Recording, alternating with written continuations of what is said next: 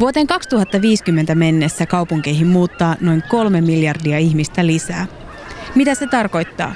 Mikä muuttuu? Minä olen Merituli Väntsi ja tämä on Muuttoliike, Firan ja Radio Helsingin podcast. Kuuntelet Muuttoliike-podcastia. Mun nimi on Merituli Väntsi ja mä oon tässä podcast-sarjassa päässyt sukeltamaan mielenkiintoisten vieraiden johdolla syvälle kaupungistuvaan maailmaamme – Podcast-sarjan seitsemännessä jaksossa puhutaan asunnon omistamisesta ja siitä, miten kiihtyvä kaupungistuminen vaikuttaa asuntomarkkinoihin. Mun vieraksi tätä aihetta avaamaan olen kutsunut Hypon pääekonomistin Juhana Broderuksen. Tervetuloa. Kiitoksia. Aloitetaan tosi isolla kysymyksellä heti. Mitkä on voimakkaan kaupungistumisen hyvät puolet? Kyllä ne parhaat puolet liittyy tällaiseen yleiseen elintason nousuun, hyvinvoinnin kasvuun, työllisyyteen. Kaupungeissa on paremmat palvelut, enemmän työpaikkoja ja ne myös ne uudet työpaikat, missä se, missä se elintaso kasvaa vahviten, löytyy kaupungeista, ei vaan Suomessa, ei vaan länsimaissa, vaan ihan globaalisti. Eli voi yleisesti ajatella, että tämä kaupungistumiskehitys on vähän tämmöinen kolmas murros. Ensin oli maatalousyhteiskuntaan siirtyminen, sitten oli tämmöinen tehdaspippu aikakausi ja nyt on sitten tämmöinen isompien kaupunkien palveluvaltainen murrosaikakausi, joka, joka näkyy, niin kuin sanoin, kaikkialla globaali ilmiö. Milloin tämä on sun näkökulmasta alkanut sitten tämä kolmas vaihe?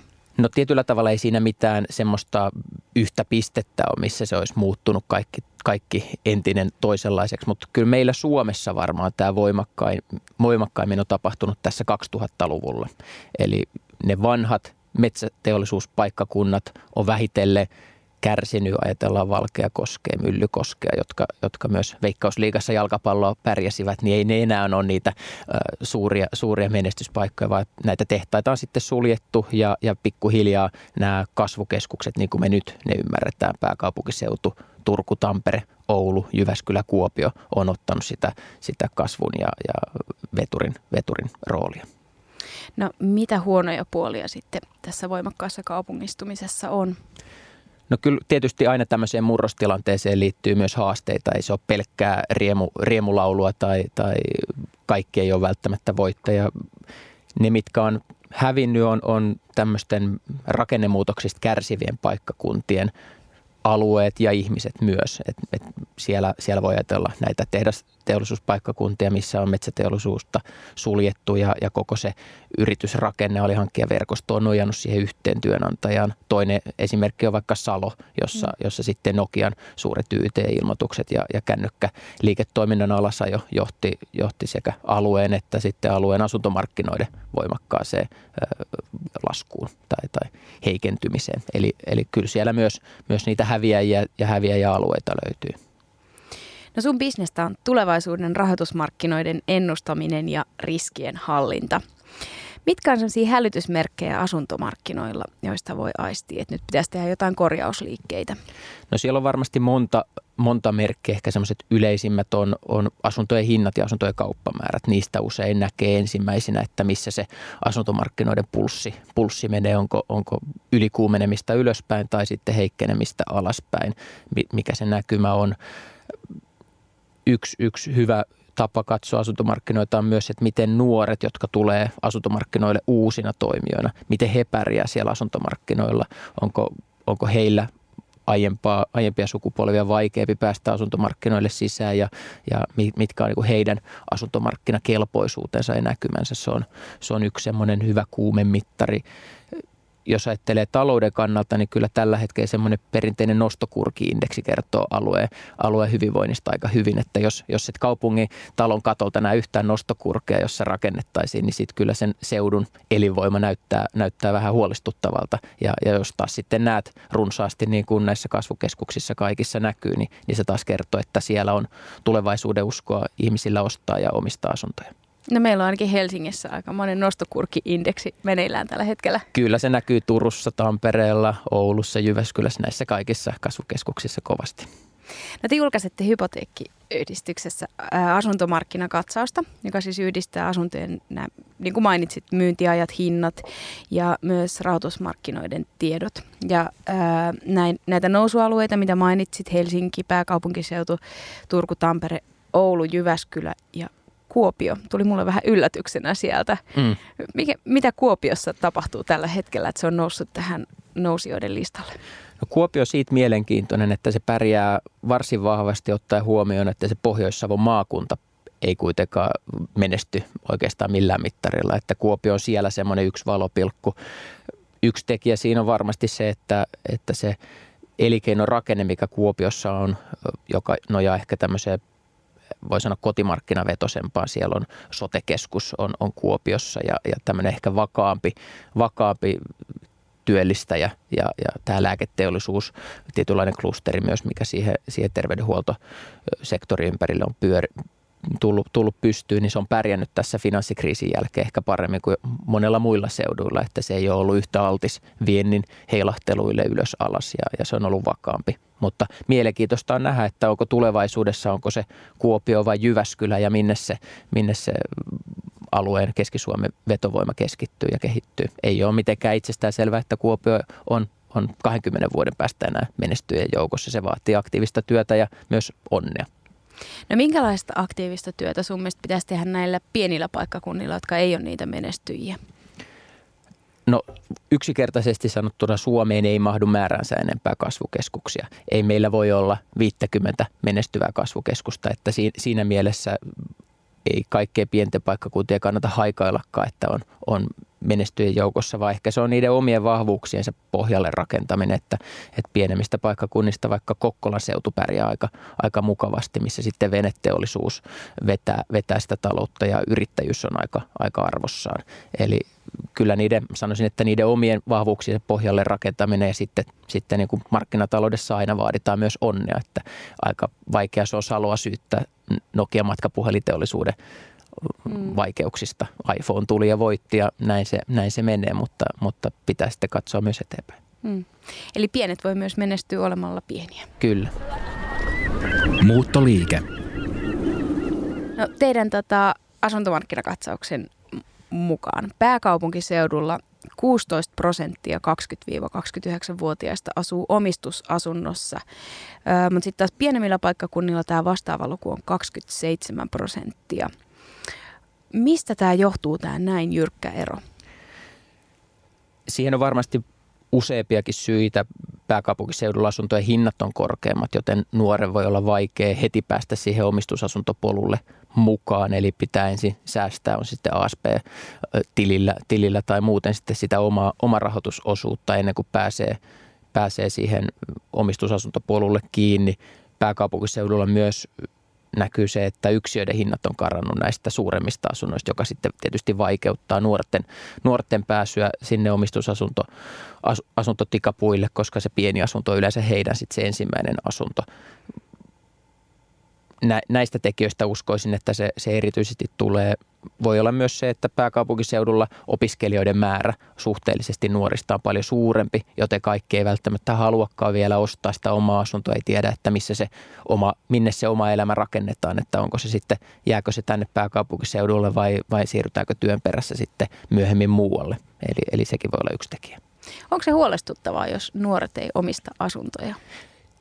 Ei se itsessään ole huolestuttavaa, mutta, mutta se on huolestuttavaa, jos nuoret ei pääse siihen omistusasuntopolulle mukaan, vaikka he haluaisi. Mm. Eli, eli meillä on Tukholmasta on tietoja pääkaupunkiseudulta tai Suomesta en ole nähnyt kyselytutkimuksia tai selvityksiä, mutta Tukholmassa on ilmiö, että, että nuoret asuu entistä pidempään vanhempien nurkissa.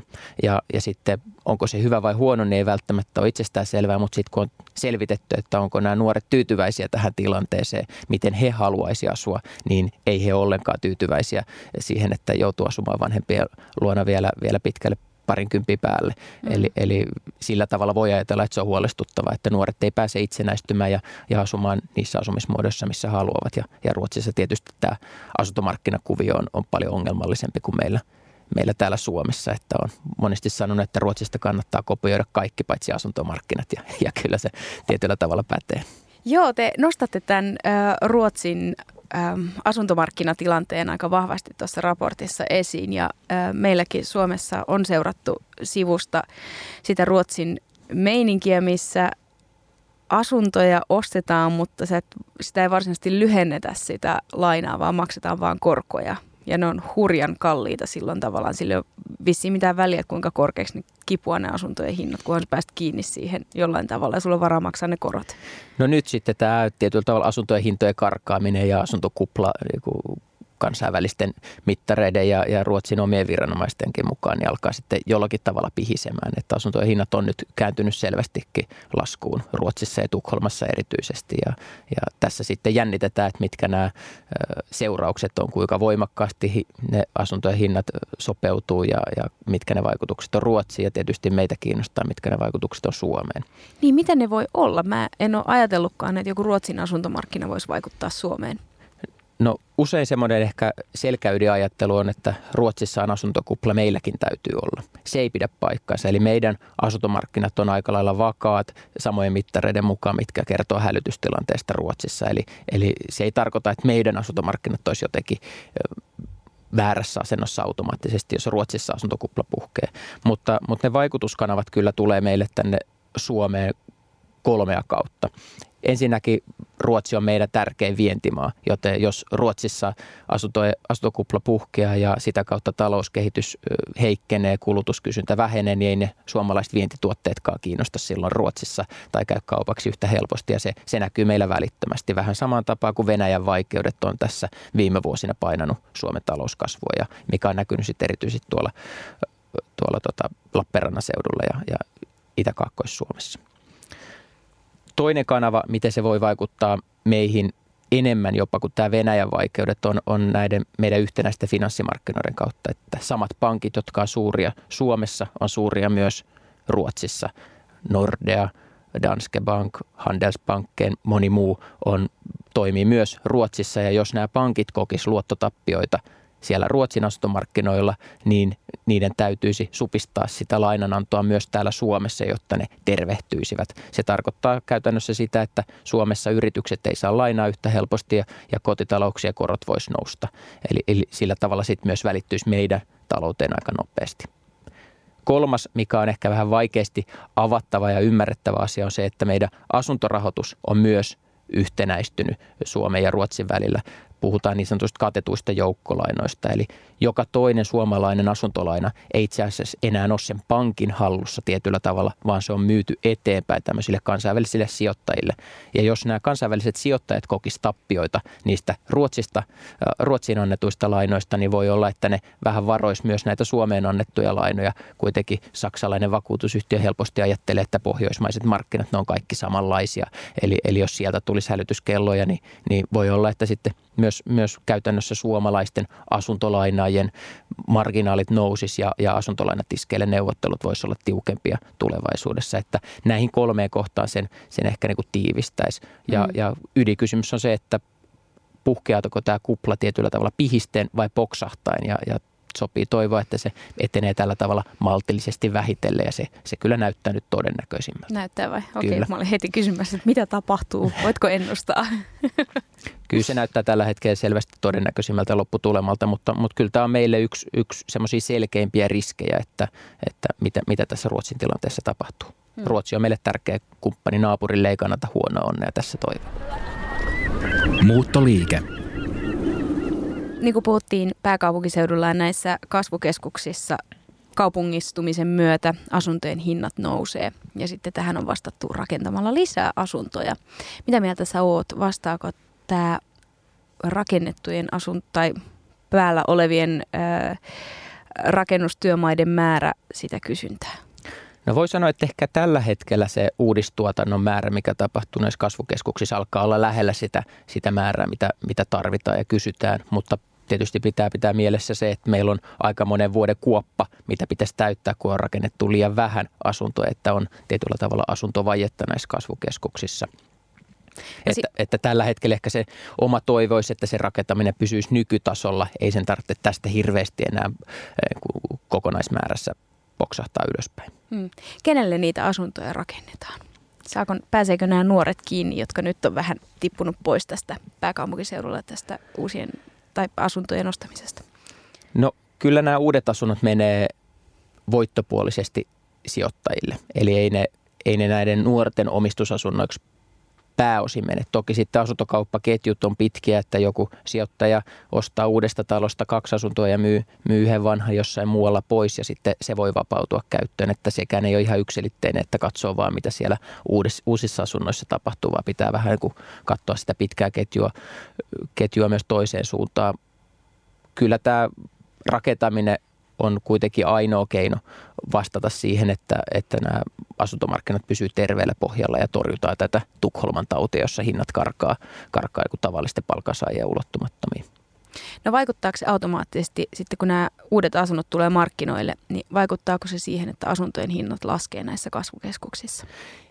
Ei se välttämättä sitä tar- tarkoita, eikä se välttämättä sitä tarvitsekaan tarkoittaa se tarkoittaa ehkä sitä, että ne hinnat ei, ei karkaa tästä eteenpäin, että se voi myös niin kuin maltillistaa sitä nousua. Mutta jos ne asunnot on sen tyyppisiä, mistä ihmiset on valmiita ja haluavat ja pystyvät maksamaan, niin, niin silloin ei se välttämättä sitä tarkoita, että ne hinnat tulisi alaspäin.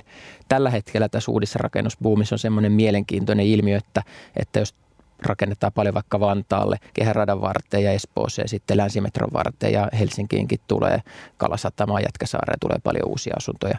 Niin nämä asunnot ei välttämättä niinkään kilpaile Helsingin ydinkeskustan asuntojen kanssa. Se on vähän eri markkina ja eri peli, mutta näkyy, että esimerkiksi Lahdessa tai Hämeenlinnassa paikoista, joista pendelöidään Helsing, Helsingin seudulle vähän kauempaa, niin täällä asuntojen hinnat on alkanut laskemaan ja, ja, ja se voi ajatella, että se johtuu siitä, että ihmiset, jotka muuten olisi muuttanut vaikka Lahden seudulle ja sieltä pendelöinyt oikorataa pitkin tänne pääkaupunkiseudulle, nyt muuttaakin tuonne kehäradan varteen vähän lähemmäksi, vähän paremmille paikoille, uusille asuinalueille, Vanta, Vantaalle. Ja, ja sillä tavalla se asuntohinta kehitys itse asiassa oireilee tai näkyy sitten, sitten muualla. Ei välttämättä itse asiassa siellä, missä sitä se rakennetaan. Eli nämä heijastevaikutukset voi olla aika, aika pitkiäkin. Toi on kyllä todella mielenkiintoinen näkökulma. Mä en itse ollut ajatellut sitä koskaan noin. Teidän raportissa mainitaan Vantaa, että Vantaan kaavoitus- ja rakennuspolitiikka on aika hyvää. Mitä Vantaa tekee sun mielestä oikein, jos vertaa Helsinkiin? No Vantaa rakentaa ensinnäkin huomattavasti enemmän kuin Helsinki tai ne rakentaa suurin piirtein yhtä paljon asuntoja kuin Helsinki, mutta sitten jos ajatellaan, että Vantaa on kolme kertaa pienempi kuin Helsinki, niin voisi ajatella, että Helsingin pitäisi rakentaa kolme kertaa enemmän, jotta oltaisiin tietyllä tavalla samalla tasolla kehityksessä. Eli, eli ensinnäkin ne rakentaa todella paljon.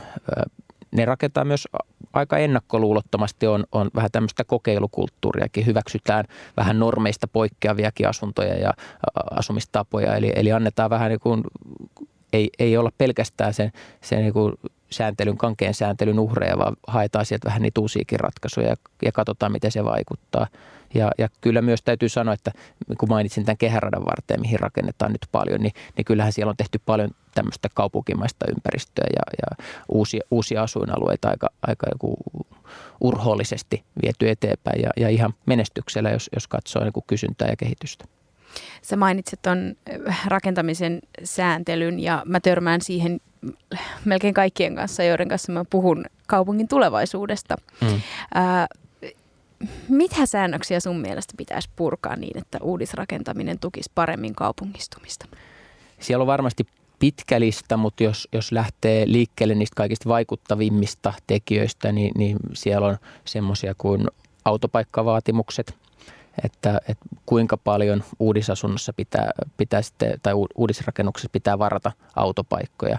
Ja se ei tietysti ole välttämättä rakentamisen este jossain hajaastusalueella, jossa sen tonttimaan arvo on vähäinen, mutta, mutta esimerkiksi Jätkäsaaressa, jossa ne uudet autopaikat tai lisäautopaikat pitää rakentaa sinne maan alle, pohjaveden alle, niin ne voi maksaa 100 000 euroa yksi autopaikka sen rakentaminen. Ja silloin se rupeaa tietysti näkymään siinä rakentamisen kannattavuudessa ja, ja siinä laskelmassa, että kannattaako niitä uusia asuntoja hirveästi enää rakentaa. Eli, eli autopaikkavaateet on yksi, yksi iso kysymys, varsinkin näiden, näiden hyvien joukkoliikenneyhteyksien varrella, niin, niin voi kysyä, että, että, että eikö siellä, siellä pitäisi rakentaa erityisesti joku joukkoliikenteen varaa eikä, eikä sitten yksityisautoilun varaa. Se on, se on niin yksi, yksi vaikutus. Kyllä sieltä löytyy paljon muitakin esteettömyyksistä, voi puhua paljon tarvitseeko joka, joka ikinen asunto rakentaa esteettömäksi vai riittäisikö vaan ensimmäinen kerros niin kuin jossain Etelä-Euroopassa tai joku tietty prosenttiosuus uudisasunnoista. Että, että itse, itse esimerkiksi muistan, kun 2000 2007-2006 opiskelijat rakensi uutta, uutta taloa, johon tuli satakunta asuntoa, niin kaikki piti näistä tehdä esteettömiksi, joka sitten johtui vähän hullukurseen lopputulemaan, että opiskelija-asunnossa se vessa on isompi melkein kuin se yksi muu osa. Ja, ja ei ne opiskelijat kyllä sataprosenttisesti niitä esteettömiä asuntoja tarvinnut. Eli, eli siinä se sääntely, sääntely kyllä ohjaa vähän väärään. Sitten Joo. siellä on paljon näköisiä kaupunkikuva, kysymyksiä, kuinka pieniä kompakteja asuntoja saa rakentaa, valokulmasääntöjä, pommisuojia, kaiken näköisiä tekijöitä, joita voisi katsoa kyllä aika kriittisesti. Joo, aika moni kaupunkilainen ja mun haastattelema asiantuntijakin on peräänkuuluttanut mahdollisuutta tehdä rohkeampaa arkkitehtuuria ja asunnon rakennusta. Kyllä, juuri näin. Hmm. Että voi, voi esimerkiksi ajatella, että ei nykyistä kalliota tai kruunuhakkaa saisi ikinä rakentaa enää nykyisillä sääntelyllä. Mutta me varmaan tupata ajattelee, että ne on ihan kivoja, kivoja asuinalueita, eikä, eikä, eikä se elämänlaatu ole mitenkään ihan kamalaa, että ettei sääntelystä tarvitse kieltää. Ne on todella rakkaita alueita helsinkiläisille. No Teidän raportissa äh, puhutaan tämmöisestä Norjan mallista, joka on yksi äh, ratkaisu suitsia hintoja, ettei, ettei tavallaan nämä asunnot karkaa sijoittajille ja hintataso pysyy maltillisena. Kerrotko vähän, mikä tämä Norjan malli on ja miksi meidän kannattaisi Suomessa myös tutkia sen mahdollisuutta? Eli, eli Norjassa, erityisesti Oslossa huolestuttiin siitä, että havaittiin, että nämä pienet asunnot karkas, karkas nuorilta lähinnä asuntosijoittajille, jotka sitten keino, keinottelemalla ja ajatteli, että asuntojen hinta, hinnat nousee tästä iäisyyteen, niin, niin he sitten tarras näihin pieniin asuntoihin ihan niin viisaina sijoittajina kiinni. Ja, ja sitten tähän, tämä todettiin kuitenkin pulmalliseksi, että ajateltiin, että se on asuntomarkkinoiden vakauden kannalta parempi ja, ja ehkä tämmöisen sukupolvien tasa-arvoakin kannalta parempi, että myös nuoret pääsee niihin, niihin omistusasuntopolulle kiinni. Ja, ja siellä sitten tehtiin sen tyyppinen lakimuutos, että ei mitenkään kielletty asuntosijoittamista, mutta tuotiin sitä ehkä vähän vakaammalle pohjalle sillä tavalla, että, että asuntosijoittajille tuli oma tämmöinen lainakatto. Eli velkaa sai ottaa 60 prosenttia sitten sitä asunnon hintaa vasten, kun, kun sitten omistusasuilla se oli, oli sitten siellä 85 prosentissa. Eli, eli sillä tavalla yritettiin vähän suitsia sitä tilannetta. Ja ensimerkit nyt Oslosta kertoo, että näiden pienten asuntojen kaupat, niin ostajat alkaa olla taas vähän nuorempia kuin ne oli aikaisemmin. Eli, eli tämä vuoden alussa tullut lakimuutos ainakin jollain tavalla tuntuu purreen siihen, mitä he, he on tässä hakenut. Ja jos me ajatellaan, että meillä Suomessa myös pienet asunnot on, menee lähinnä sijoittajille ja siihen liittyy, liittyy myös riskejä ja vakauskysymyksiä, niin tämä on yksi tapa, jolla siihen voisi ratkaista, että itse en, en kannata mitään tämmöisiä kieltoja tai, tai kieltolakeja tai muita, mm. muita pakottavia kysymyksiä, mutta ehkä tämmöinen niin velkatason maltillistaminen ja siihen, siihen jonkin näköinen, näköinen vakaus, vakauselementti, niin voisi olla ihan paikallaankin. Niin, tässä annetaan vähän etumatkaa noille tavallisille ihmisille. Joo, kyllä, tietyllä tavalla näin. Minkälaisia suomalaiset asuntosijoittajat on? Onko jotain, minkälainen porukka ne on? No tästä asuntosijoittajaporukasta meillä ei ole hirveästi semmoista luotettavaa tilastotietoa, että tämä on aika uusi ilmiö. Tämä on kokenut tietyllä tavalla tämmöisen renesanssin tässä, tässä viimeisten vuosien aikana. Eli meillä toki on ollut ennenkin yksittäisiä asuntosijoittajia, mutta ne on ollut nimenomaan tämmöisiä harvoja yksittäisiä tapauksia. Tai sitten ne on ollut tämmöisiä eläkevakuutusyhtiöitä tai henkivakuutusyhtiöitä, suomalaisia ja tämmöisiä pitkäjänteisiä sijoittajia. Nyt meillä on tämmöinen uusi sukupolvi, joka on ei ole välttämättä kokenut yhtään korkojen nousua, ei ole kokenut yhtään hintojen laskua, ei yhtään vuokraamisen vaikeutta. Ja, ja, ja sitten meillä on tämmöisiä asuntorahastoja, jotka toimii aika opportunistisesti – Eli, eli ei ole välttämättä niin pitkäjänteisiä ja vakavaraisia kuin ne meidän aikaisemmat isot sijoittajat. Ja, ja tämä tuo tähän meidän asuntomarkkinaan semmoisen uuden kysymysmerkin, mihin vastaaminen on vähän vaikea, koska me ei tiedetä niitä tarkkoja määriä, me ei tiedetä niiden velkatasoja, me ei tiedetä, miten ne alueellisesti jakautuu. Onko tämä kysymys vaan Helsingissä vai onko tämä kasvukeskuksissa vai koko maassa, millä tavalla tämä, tämä sijaitsee. Tässä vähän tarvittaisiin parempaa tietoa, että pystyisi ihan tyhjentävästi vastaamaan näihin kysymyksiin. Mm. Olisiko tällä tiedolla, olisiko siitä jotain apua kaupungistumisen suunnittelussa? No varmasti sillä olisi, pystyttäisiin sitä asuntomarkkinoiden vakautta paremmin, paremmin selvittää, pystyttäisiin vastaamaan kysymyksiin, että minkälaisia asuntoja eri ryhmittymät hakee ja min, millä tavalla se kysyntä kehittyy. Että, ja, ja ehkä myös tämmöisestä monimuotoisesta asu, asumisalueesta pitää vieläkin paremmin huolta. Muuttoliike. Puhutaan vielä hetki tulevaisuudesta maalataan kuvaa. Mä oon kuullut jo muutaman henkilön välätelleen sellaista mahdollisuutta, missä tulevaisuudessa ei omisteta asuntoja, vaan maksetaan niistä palveluista, joita käyttää niiden neljän seinän sisällä. Eli vähän niin kuin palvelutalot laajennettaisiin koko, koko kaikille ikäryhmille. Ää, miten sun näkökulmasta, kuulostaako toi yhtään mahdolliselta skenaariolta? Mä uskon, että, että jos katsotaan koko Suomen tasoa, niin vuokra-asuminen yleistyy tämän kaupungistumisilmiön takia. Eli kaupungeissa vuokra-asuminen on huomattavasti yleisempää kuin sitten, sitten maaseudulla tai pienemmissä kaupungeissa. Ja nyt sitten kun näiden isojen kaupunkien painoarvo kasvaa tämän muuttoliikkeen väestökehityksen kautta, niin varmaan semmoinen yleinen prosenttikehitys menee siihen suuntaan, että vuokra-asuminen yleistyy. Mutta en usko välttämättä siihen, että tämä omistusasuminen ainakaan niin kuin parinkymmenen vuoden tähtäimellä ehkä Suomi, Suomi 200 on sitten ehkä voi olla ja toinen tulevaisuus, jota on vaikea, vaikea tässä itse arvuutella, mutta ainakin näin pari, parikymmenen vuoden näköpiirissä niin vaikea nähdä, että, että tämä mitenkään isosti muuttuisi. Omistusasumiseen liittyy kuitenkin sen tyyppisiä etuja, mitä, mitä vuokra-asumiseen ei oikein ole saatavissa. Oma tupa, oma lupa ja, ja pystyy sitä omaa asuinympäristöään kehittämään ja, ja muokkaamaan ihan sillä itse haluamallaan tavalla, pystyy osallistumaan siihen talo, taloyhtiön ja, ja asuinympäristön kehittämiseen ihan eri tavalla kuin sitten vaikka vuokra-asuntopuolella. Eli, eli ehkä siinä, sillä tavalla en usko vallankumoukseen, vaan, vaan tämmöiseen vähittäiseen kehitykseen, jossa kaupungistuminen on se ydintekijä. Mm. No myös yhteisöllinen asuminen on lisääntynyt, eli se, missä aikuiset työssä käyvät ihmiset asuu kimppa-asunnoissa ja samoin ryhmärakentaminen.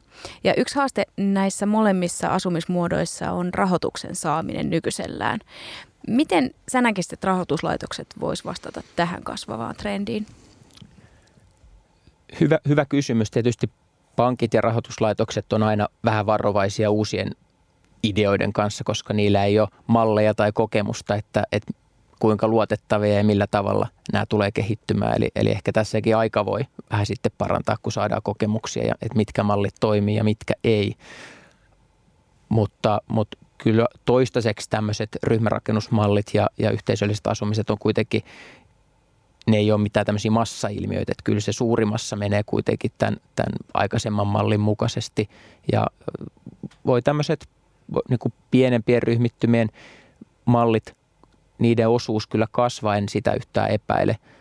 Ja varsinkin tämä digitalisaatio voi tätäkin helpottaa, missä sitten pystyy, pystyy vaikka yhteisöllisyyttä ylläpitämään ja kehittämään ihan eri tavalla kuin, kuin vaikka aikaisemmin. Että mielenkiintoista nähdä, miten tämä, tämä kehittyy ja en usko, että pankit millään tavalla niin kategorisesti on tämmöisiä vastaan, vaan, vaan tietysti pyrkii toimimaan niin, niin menestyksekkäästi kuin pystyy nykyisillä ja uusilla tuotteilla ja malleilla. Että, että sillä, sillä tavalla katsoisin tätä aika niin kuin avarakatseisesti. Mm. Onko tämä semmoinen asia, että tällaisten tuotteiden suunnittelu on jo jotenkin käynnissä tuolla pankkimaailmassa?